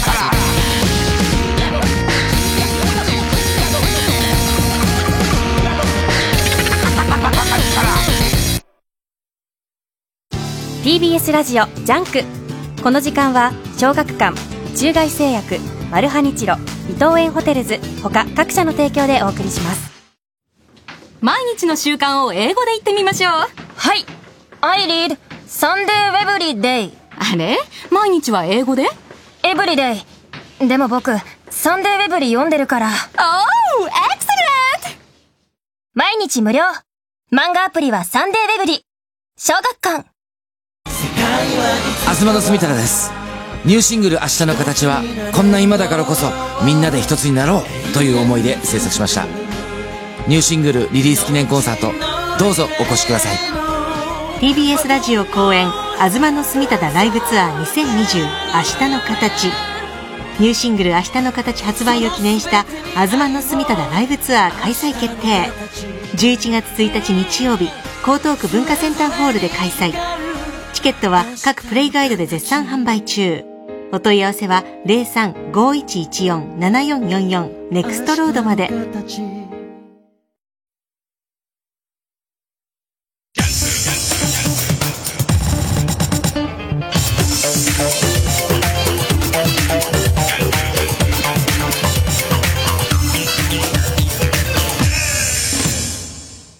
新勝ち抜きカルタ合戦会頭はゆえよえー、番組オリジナルのカルタを作ろうという新勝ち抜きカルタ合戦会です。えー、このコーナー毎回2つのテーマのカルタが戦って生放送で番組を聞いている皆さんからのメール投票で、えー、勝敗を決めます。で、対戦するのは前の週に勝ち抜いてきたカルタと、えー、現在たくさんのテーマを同時に募集している予選ブロックの中で一番盛り上がっているチャレンジャーのカルタです。で、勝つごとにあ行が家行、家行、作業と進んで負けると予選ブロックに戻ります。で、和行まで勝ち抜けばカルタ完成でゴールインでございます。で、同じところで3連敗するとテーマは消滅です。で、その今言った和行まで勝ち抜いて、カルタ完成ゴールインが、えー、とうとうがありまして、今週の対戦カードは、先週新たに加わったカルタの中から、えー、特に投稿数をたくさんいただいた、二つのカルタ同士の対戦になります。えー、まずはこちら。えー、TBS の早時でやっているぐでたま占いコーナーで、サソリ座が12位の時に書かれている言葉がテーマの、今日のぐでたま占いサソリ座12位カルタ。ね書きやすい。みんな慣れているっていう。ねえ。えー、対する高校がこちらです。えー、ミスター・ビーンが巻き起こしそうな騒動や失敗がテーマの超面白ミスター・ビーン・カルタなんですけど、思った以上にみんな、僕も含めて、ミスター・ビーンを知らないということに気づきました。何年前ミスター・ビーンブームって、だってそれこそ、先週も言ってたけど、下手したら20年ぐらいなるよね。俺その NHK の番組で、ローアン・アトキンソンさんに会ったからね。で、なんかその、ローアン・アトキンソンさんがもう、ビーン扱いを全く、あの、受け付けない感じ。ね俺からすると、な、なんだろうね。えっ、と、椅子、椅子にうまく座れなくてずっこけるとかそういう人だと思ってるけど、すごい哲学的にわ笑いについて、笑いについて、えー、語ってる人だったね。あのー、ちって寄り目やってみて、みたいな絶対許してもらえないね感じで。ブーブークッションなんか置いた日には切れられる感じの人だったのを覚えてますけれども、これもまた、その前に座ってる、ナオメヒアが、何歳ぐらいの時、ミスター・ビーンすげえ好きでハマってる頃があって、15歳ぐらいの時はもうミスター・ビーンの虜だったらしいです。だからちょっとだから、あの、厳しいかもしれないです。こんな、ビーンはこんなんじゃないっていう。いや、だから選んでて基準がわかんなくなっちゃうのは、知らねえっていう。だからビンファンの人はもしかしたら、ビーンそんなんじゃねえからねってことになりますよね。さあ、えー、まずはこちらからいきます。えー今日のぐでたま占いサソリ座12カルタ。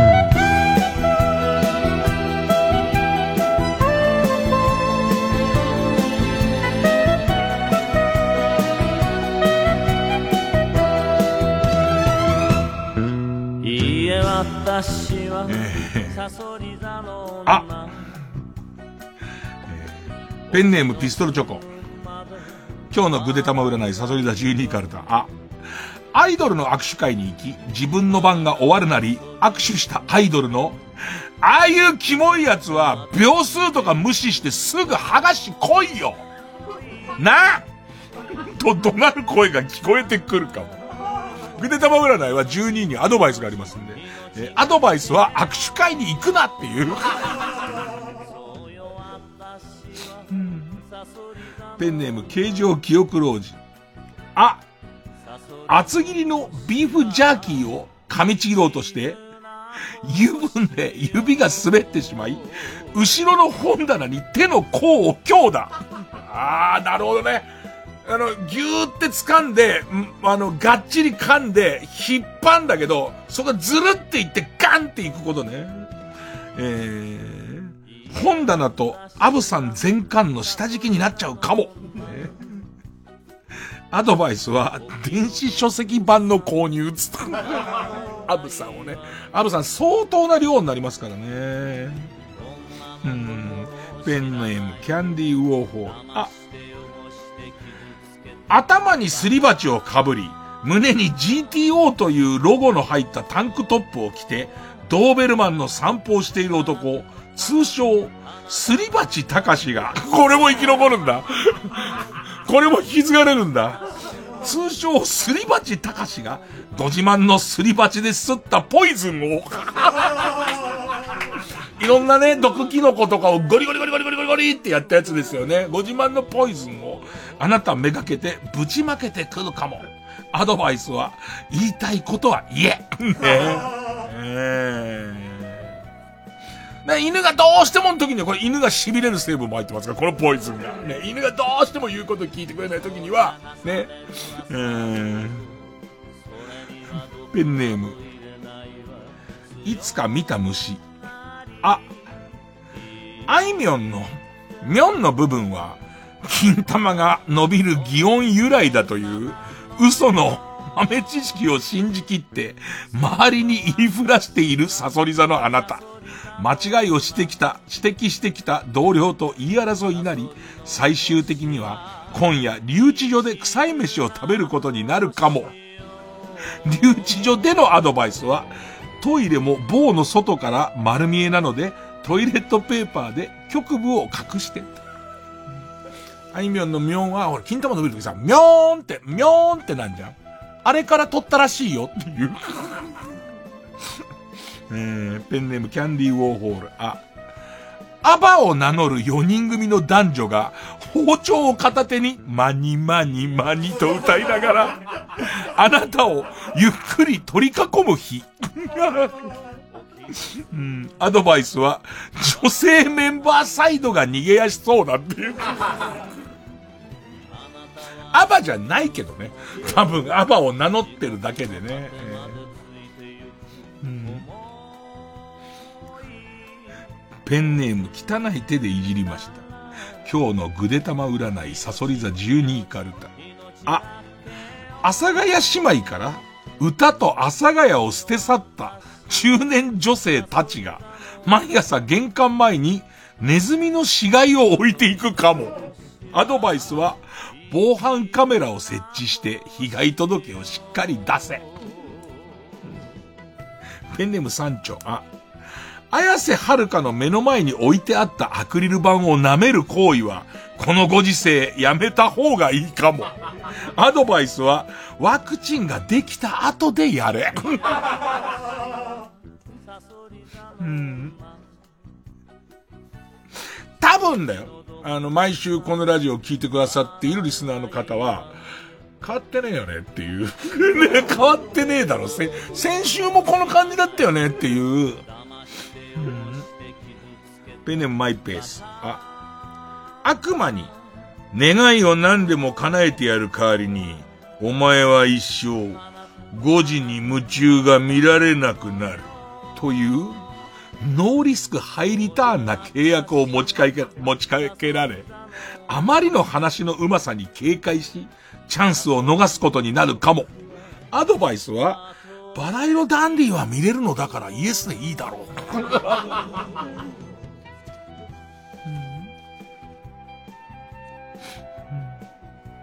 ペンネームおざに、あ、芦田愛菜だよ。芦田愛菜だよ。と、芦田愛菜の真似をしながら歩いていると、テレビスタッフに、あ、芦田愛菜さん見つけましたと無理やりロケバスに押し込められ、本来、今日、芦田愛菜ちゃんがやるはずだった、ドーベルマン10頭を手足が使えない状態で完封するというロケをやらされ、芦田愛菜ちゃんの大変さを知るかも。アドバイスは、ドーベルマンには勝てませんよ。ペンネームそろそろ旧姓中山、い、一生懸命、ピアノ教室に5年間も通ったのに、愛戦士のイントロしか弾けるようにならないかも。え、頭どんなんだっけ？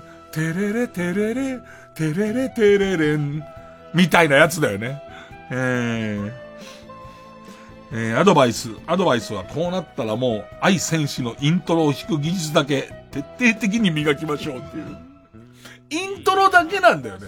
はいのとこではもう、もう弾けないんだよね、その時点ではね。途中のサックスとかも当然できないもんね。ピアノだけなんだ。うわなんか愛戦士のピアノすげえ聞きて。急に聞きてえわ。えー、ペンネーム菅ジモン。い。板垣大輔の子孫だと小さな頃なら、小さな頃からおじいちゃんに聞かされていたのだが、おじいちゃん渾身のギャグだったと、おじいちゃんのお葬式の時に親族から聞かされるかも。大学時代の友人や、今年入ったばかりの会社で、すでに公表しているので、これからどううやむやにしていくか悩ましいところ。その話題になりそうな時はアドバイス。アドバイス。その話題になりそうな時は、家族と絶縁したで乗り切って。織田信成くんってあんま織田家の話しなくなってる感じするよな。うん。あともっと前に武田の人いたけどね。武田の人でもう全くしない人いますけどね。えー、えー、ペンネーム、マイペース、う、浮世絵みたいな絵柄で、見る角度を変えると熊取が睨んでくるトラックの後ろとかによく貼ってあるシールが、びっしりの大広間で 一泊することになるかも。見ているみたいなこと書いてあるやつだよね。ね。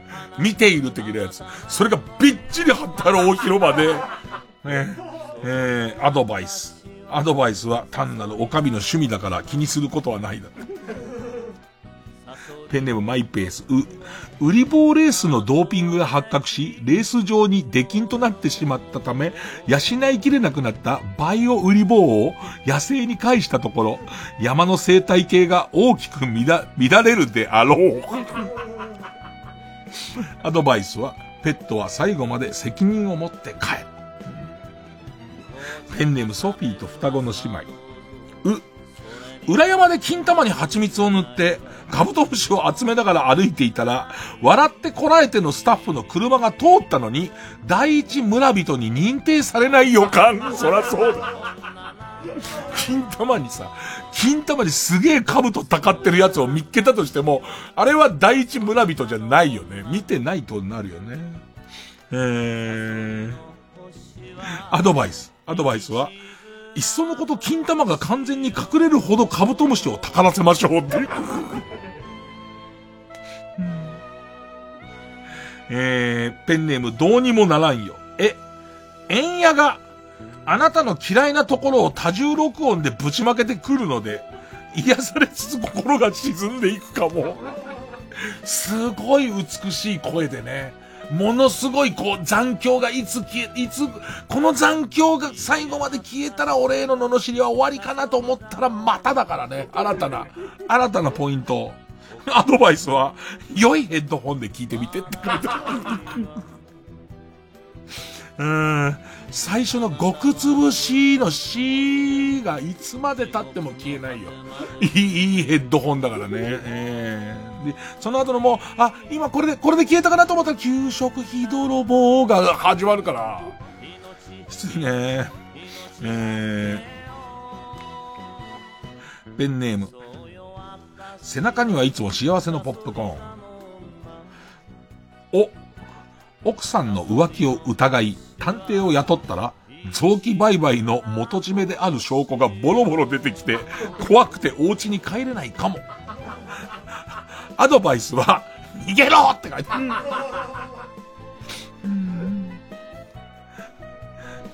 ペンネームそろそろ旧姓中山。お、おじいちゃんがガンダムのラストシューティングの格好で死後硬直しているのを発見するか何があった何があったんだよ。アドバイスは、一旦深呼吸をしましょう。ラスト。ペンネーム、効果福岡。お、大御所になったつもりでも、ダウンタウンデラックスとか、潜在能力テストとかの大御所枠じゃなくて、クイズ、ノーベル賞からしかお誘いがないかも。アドバイスは、梅沢富美男のいじられた時の対応を見習え。手だれだからね。手だれなんだよね。ノーベル賞の皆さんはね、いじられ慣れてない。あわわなってるからね。えー、さあ、ということで。まあ、結果変わってなかったですね。基本的にはね、サソリ座中に。まあ、全く番組は変わってるんです、曲はね。さあ、続いていきます、こちら。超面白ミスター・ビーン・カルタ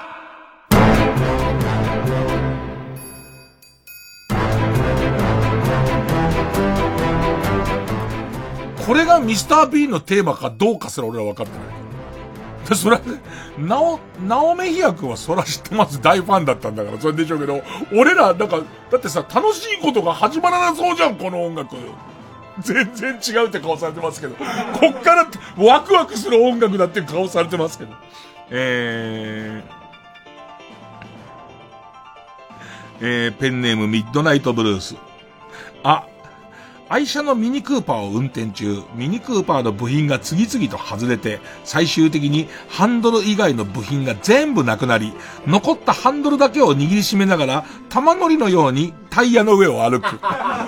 あ、これありですかね。え、なんとなく俺たちの中ではミスター・ピーンで浮かびますけれども、本当にミスター・ピーンってこんな？ねえ。えー、ペンネーム、えー、形状記憶老人。あ、アキラ100%のお盆に油性ペンで女性器のイラストを落書きし、生放送で放送事故を起こすアキラをクスクス笑う。ちょ、いたずら心でね、いたずら心で書いて、それをつけてるところで、クククククみたいな、その感じですよね。えー、ペンネーム、えー、どうにもならんよ。あ、アイドルの握手会に参加する際、手のひらにアロンアルファを塗って握手を試みるが、近づいてくる剥がし役をその手でどかそうとしてしまい、剥がし役の胸に手がくっついたまま、事務所まで連れて行かれるミスター B。うーん。ペンネームそろそろ旧姓中山。い。1億ポンドの紙幣が入った犯罪組織のアタッシュケースを自分のカバンと間違えて持って行ってしまい、公園でそれを枕にして昼寝中。ぽいね。ぽいね。まあ俺たちの中のミスター・ビーンだから、ね。実際のミスター・ビーンになんか、俺たちの中、俺たちのミスター・ビーンだからね、これはね。ある意味ね。えー、ペンネーム、ペンネームさん。インコをいじっていたら死なせてしまい、僕はここすごい好きです。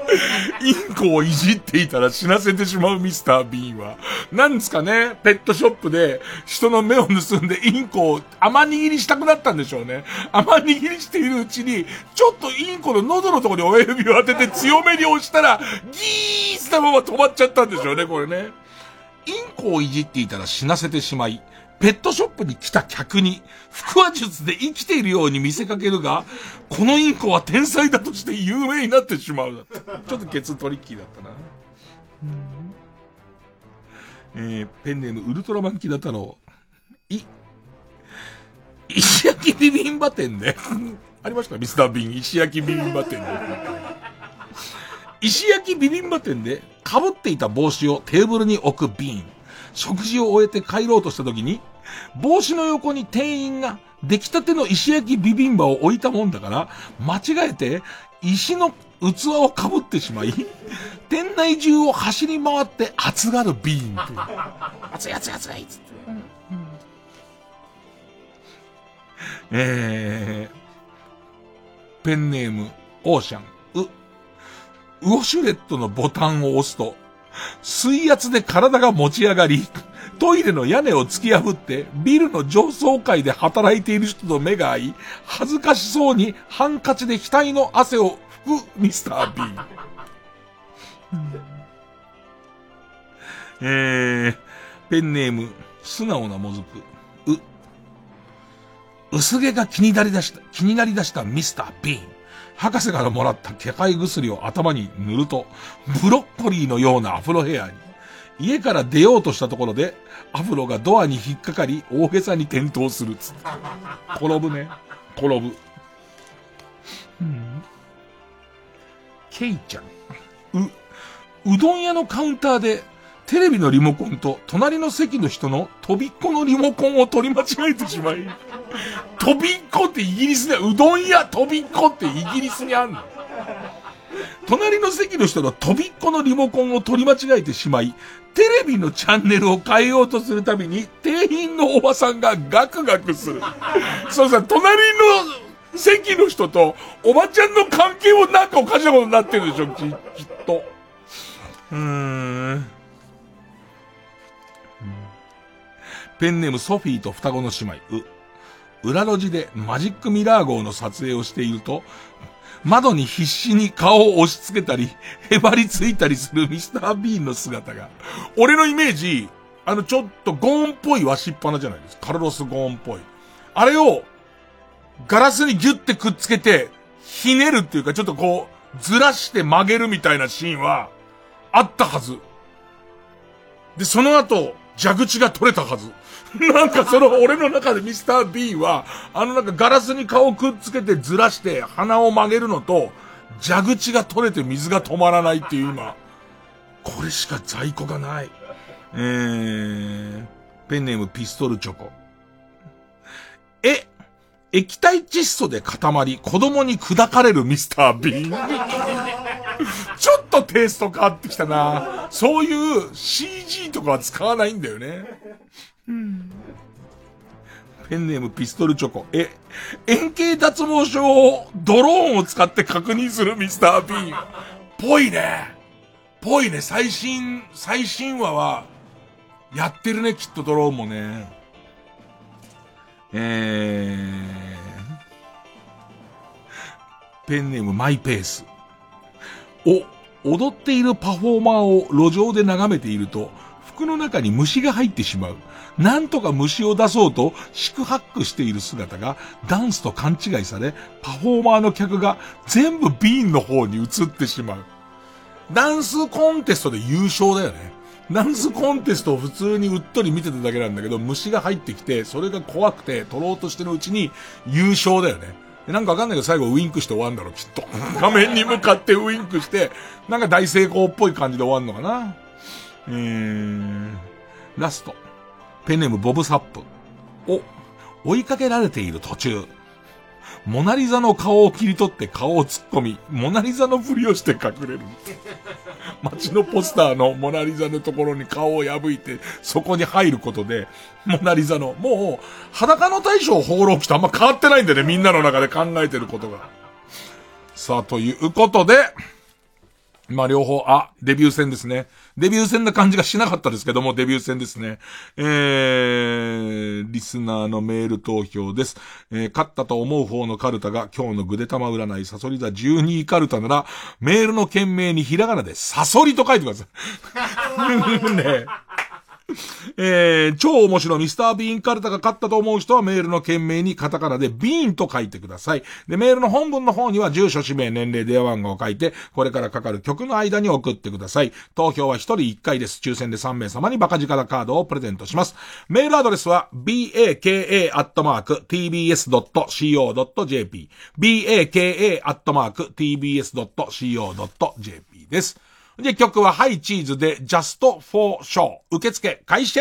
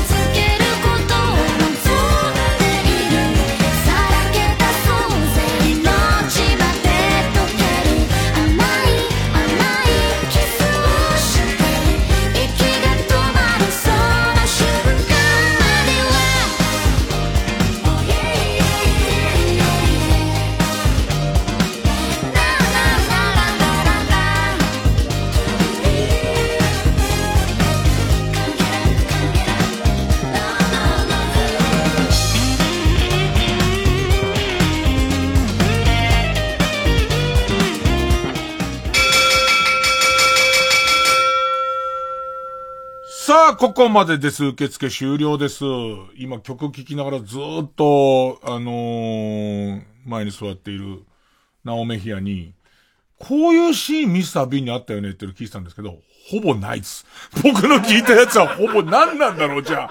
俺の中であのわしっぱなの男が、ミスター・ゴーンの方？ゴーンの方のやつかな、俺のやつは。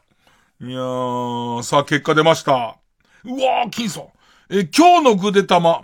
えー、今日のグデ玉占いサソリ座12カルタ492票。超面白ミスター・ビーンカルタ494票。勝ったのはミスター・ビーン俺ね、ミスター・ビーン伸びる気がするんだよね。分かったっていう。何かがね、何かがみんなに分かった気がするんだよね、ミスター・ビーンに関してはね。えーさあ、えー、ということで、えー、勝った超面白ミスター・ビーンカルタは家業に移ります。えー負けた今日のグデ玉占いサソリ座12カルタは予選ブロックに戻りまして引き続きあ行の募集になります。さて、えー、ここから対するはなんですけれども、えー、また新テーマ2つぐらいいきます。ね、新テーマ2つぐらいいきます。えー、まず最初はこちら。焦点の没お題カルタ。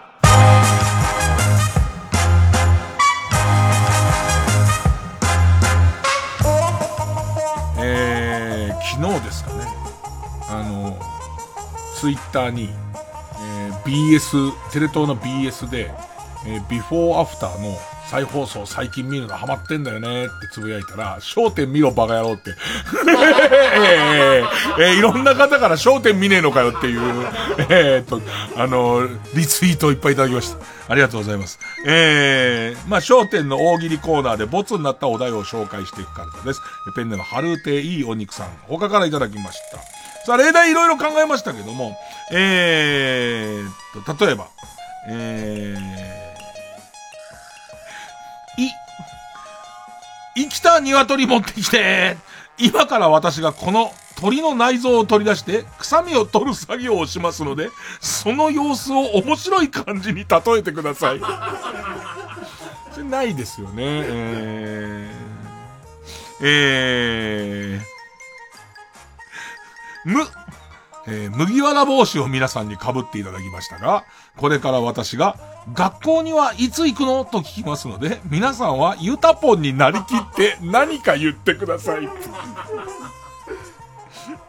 えーこ、これから私が、昨日の一本グランプリで盛り上がっていたお題をそのまま発表しますので、皆さん面白い答えを。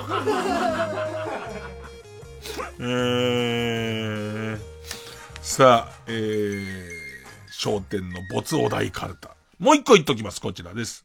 有名人キャッチフレーズカルタ。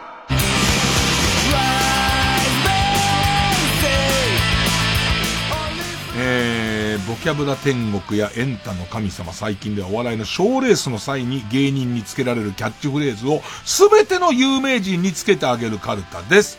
えー、これは恐ろし山さんからいただきました。えー、お踊って殴れる整体師、楽しんごっていう。えー、えー、津軽、津、津軽海峡を挟んで押し付け合い、田中義武。は、話の中身がある方の早口ランナー、増田明美っていう。ない方はあっちですけどね。ふ、風俗の待合室が似合う男、三木昴生。もう難癖じゃない。全然難癖じゃねえか。ということで、えっ、と、今回は、まあ、超面白いミスター・ビーンカルタの家業はもう間違いなしです。で、ここにぶつかるのが、えー、焦点の没お題カルタあ行、もしくは有名人キャッチフレーズカルタのあ行です。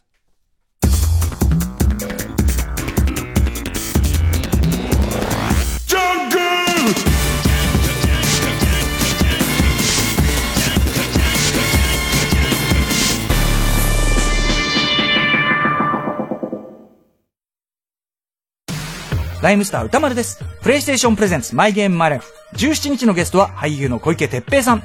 自粛期間中にフォートナイトデビューしていた小池さん。師匠に迎えたのはなんと杉浦太陽さんの息子さん。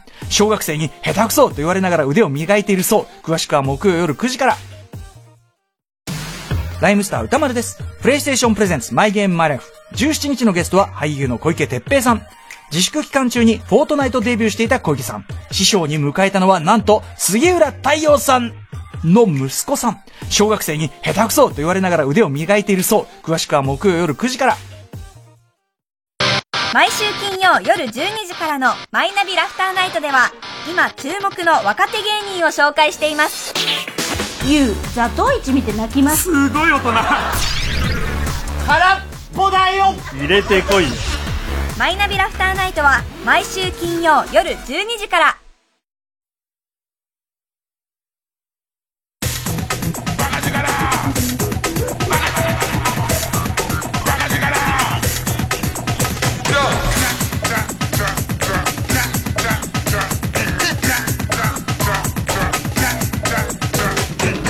月曜ジャンク一丁院光る深夜のバカ力。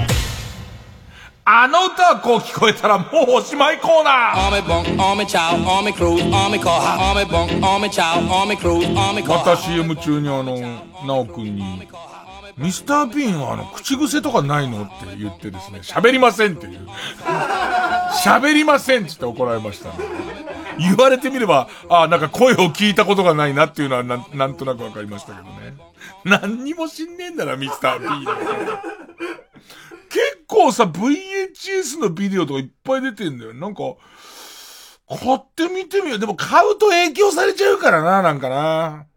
あの、やっぱ当てずっぽうで書いてる時の方が絶対面白いですね。さあ、えー、いきます。えー、皆さんの曲の聞き間違いを募集するコーナーです。えー、ペンネーム大自然守る。元歌、沢田千佳子、会いたい。素敵な歌ですけどね。会いたいのこの部分です。今年も海これあの、彼氏がいろいろ約束してたと亡くなっちゃったんでしょうね。だ今年も海に行くって言ってた、あなた約束したじゃないってことですよね。で、こういう風に聞こえちゃいました。手こきをお猿に教えて ねえ。教えないで死んじゃったから。ねえ。言ったじゃないあなた。お猿に手こきを教えるんだっつって。えー。ペンネーム、釧路ダンディ、元歌、松任谷由実、真夏の夜の夢のこの部分。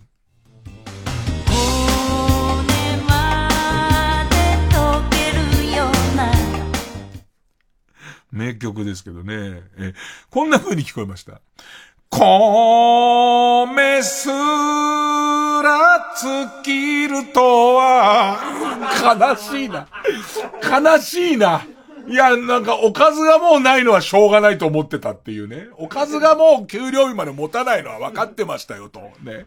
あのー防災用のレトルトまで食ってますから、そこは分かってましたけど、米まで尽きるとは。まさか米まで尽きるとはですよね。えーえ続いて、続いてはですね、えーペンネーム、愛のコリコリーダーさん、元歌、トンボのメガネのこの部分です。トンボのメガネは水色メガネうんこを漏らすと世間のメガネねえ、いい年こいてね。えー、こ、この辺の歌はさ、聞き間違いようがないと思うんですけど、ペンネーム、居場所がないさんが、元歌ビートルズのイエスタデー、イエスタデーですよ。イエスタデーのこの部分ですよ。Yesterday ここは全く聞き間違えないはずなんですけど、こういう風に聞き間違えました。家燃えてたで。しかも昨日。ね、昨日だからね。昨日。昨日、ねえー今とかじゃないからね。昨日燃えてた報告ですからね。えー、続いて。ペンネームそろそろ旧姓中山、元歌ダウンタウンブギウギバンド、港の陽子横浜横須賀、港の陽子横浜横須賀のこの部分。港の陽子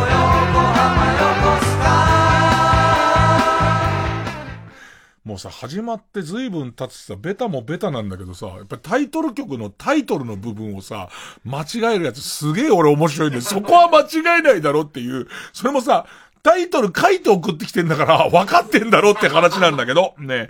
ここがこういう風に聞こえました。みちょぱに今日もクソリプ送った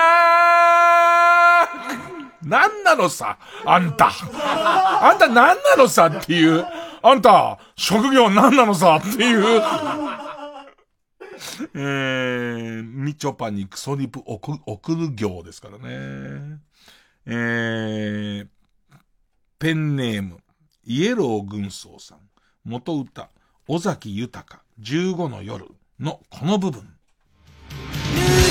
だバイクで走り出す。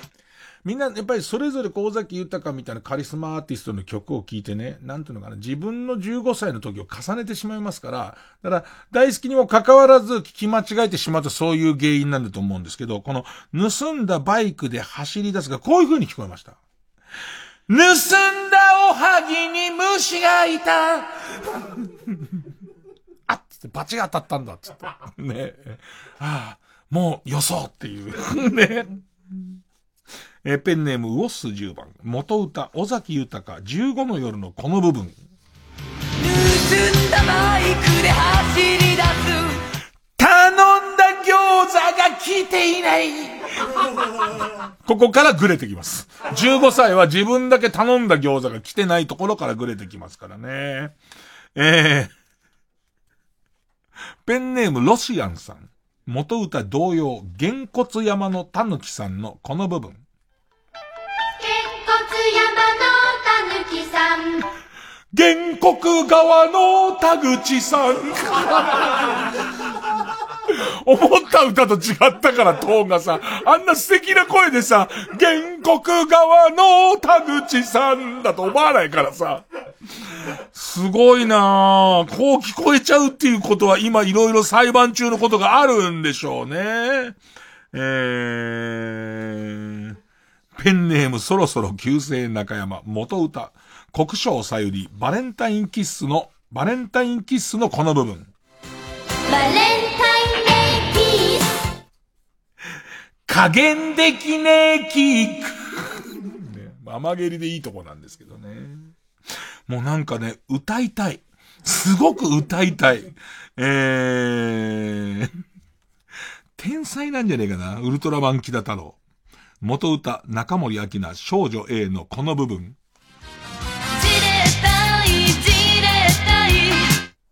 だからこれも僕がこれ中学生か高校生ぐらいですから、なんでしょうね。忘れちゃってんのかもしれないですね、みんなね。こここういう風に聞こえました？自鎮祭つまんない。いくつになってもそうだよね。自鎮祭大体つまんないですからね、おそらくね。えー、ペンネーム、西金さん。元歌一休さんのオープニング、トンチンカンチン一休さんのこの部分です。トンチンカンチン、トンチンカンチン、気にしない。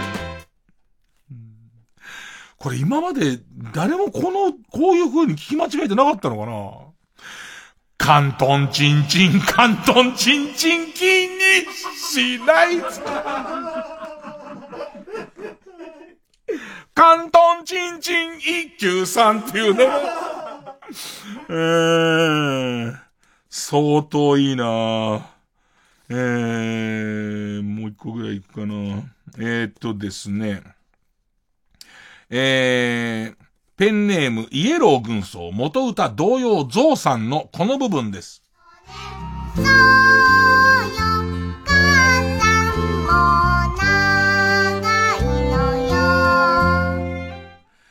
こうも人生が辛いとは さっき多分、トンボとセットだと思うんだよね。多分ね。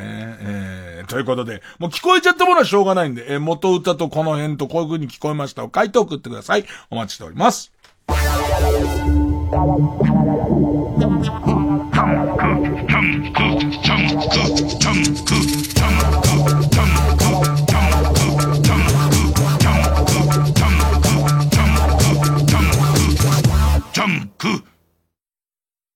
ここで森口博子の君を見つめて The Time I'm Seeing You with 本田正人をお聴きください。暗闇に走る君は自分を傷つけ帰る家さえ見失う。私の胸で眠れ。私の胸で眠れ。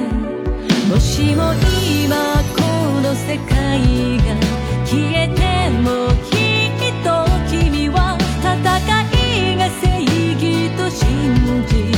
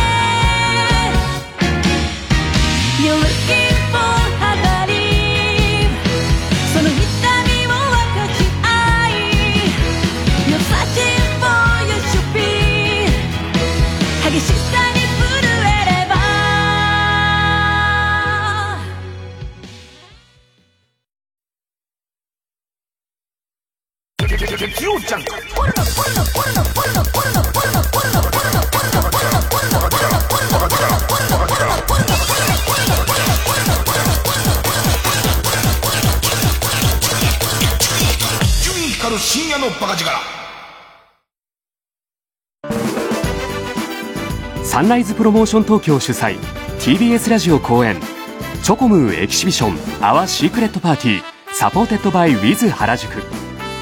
イラストレーターチョコムーが9月28日月曜日までウィズ原宿ホールで初の大規模展を開催中。詳しくは TBS ラジオのホームページイベント情報またはチョコムーエキシビションで検索してください。ライムスター歌丸です。この度日本で唯一の国立映画専門機関国立映画アーカイブの音声ガイドを担当させていただくことになりました。その名もライムスター歌丸と見る国立映画アーカイブ常設展日本映画の歴史。全国活動写真弁士、大番付っていうの相撲の番付みたいなのみたいなんですよね、うん、借金踏み倒しとかね、そういうことは書いてあるんですよ。なんだそれまあ、映画に詳しくない人でもですね、思わずおーっと感心してしまうような本当に貴重な展示の数々を楽しくカジュアルにご紹介していく音声ガイドとなっています。スマートフォンアプリ耳タブは誰でも簡単にダウンロードできます。皆様ぜひ一度お試しください。TBS ラジオジャンク。この時間は小学館、中外製薬、マルハニチロ、伊藤園ホテルズ他各社の提供でお送りしました。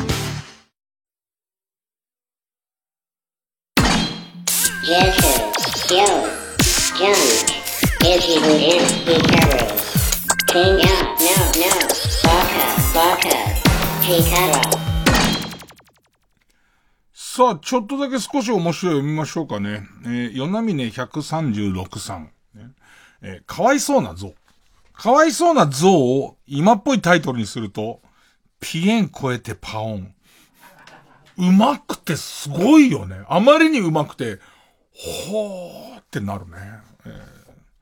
それからですね、ハゲダッツーハゲンダッツの面白い言い方だと思うんだよ。これ、ハゲダッツーはおそらく。ね。ハゲダッツーって書いてありますけど、ね。えー、少し面白い。僕の考えた、エイト、エイトとかいう人の歌。聞いたことないんだろうね。えー、ドルチェ、ドルチェ、ドルチェ、香水、ドルチェアンドガッバーナ、ドルチェ。これ流行ってんだろつって。エイトの歌これだろつって。ねすごい好き。ああ、俺これで覚えちゃったわかん、わかんなくなっちゃった、もう。多分、エイトさんの顔見たとき、これしか浮かばないからね、俺多分。ねえー、ペンネーム、べっぴんうどんさん。春な愛。春な愛、並べ替えて、アナルハイ。もう意外、これ言われてないよね、多分ね。オリジナルだよね。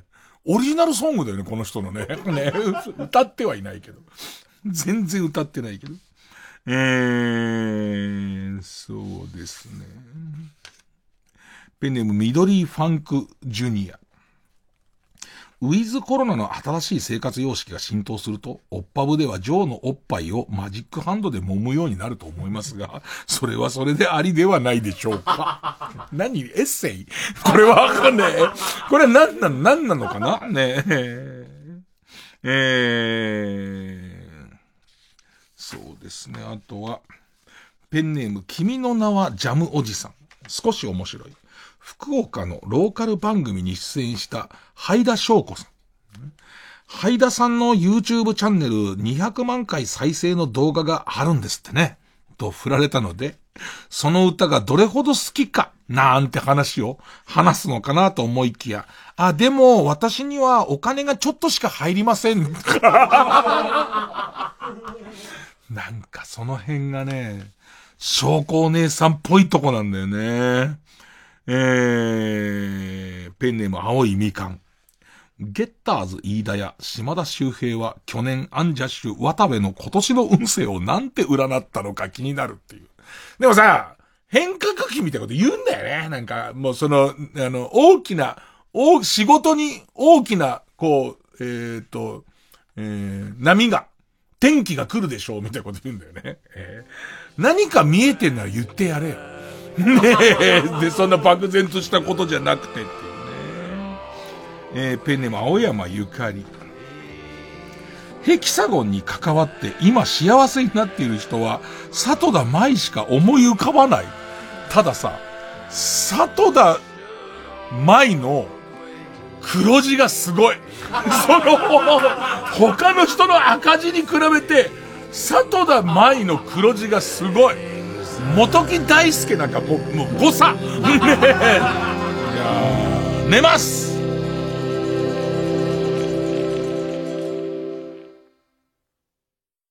ラジオの前の皆さん、土曜深夜3時からのさらば青春の光がただバカ騒ぎは聞かないでください。刺激的でバカバカしい企画をやりすぎて、その快感から抜け出せなくなり、通常回では物足りないというリスナーが続出しています。こんな下品な番組を聞いていると知られたら、家族にも迷惑がかかります。スマホアプリ、ラジオクラウドで過去の放送をすべて聞けますが、それも聞かないでください。ましてや、昼間に聞くのは絶対にやめてください。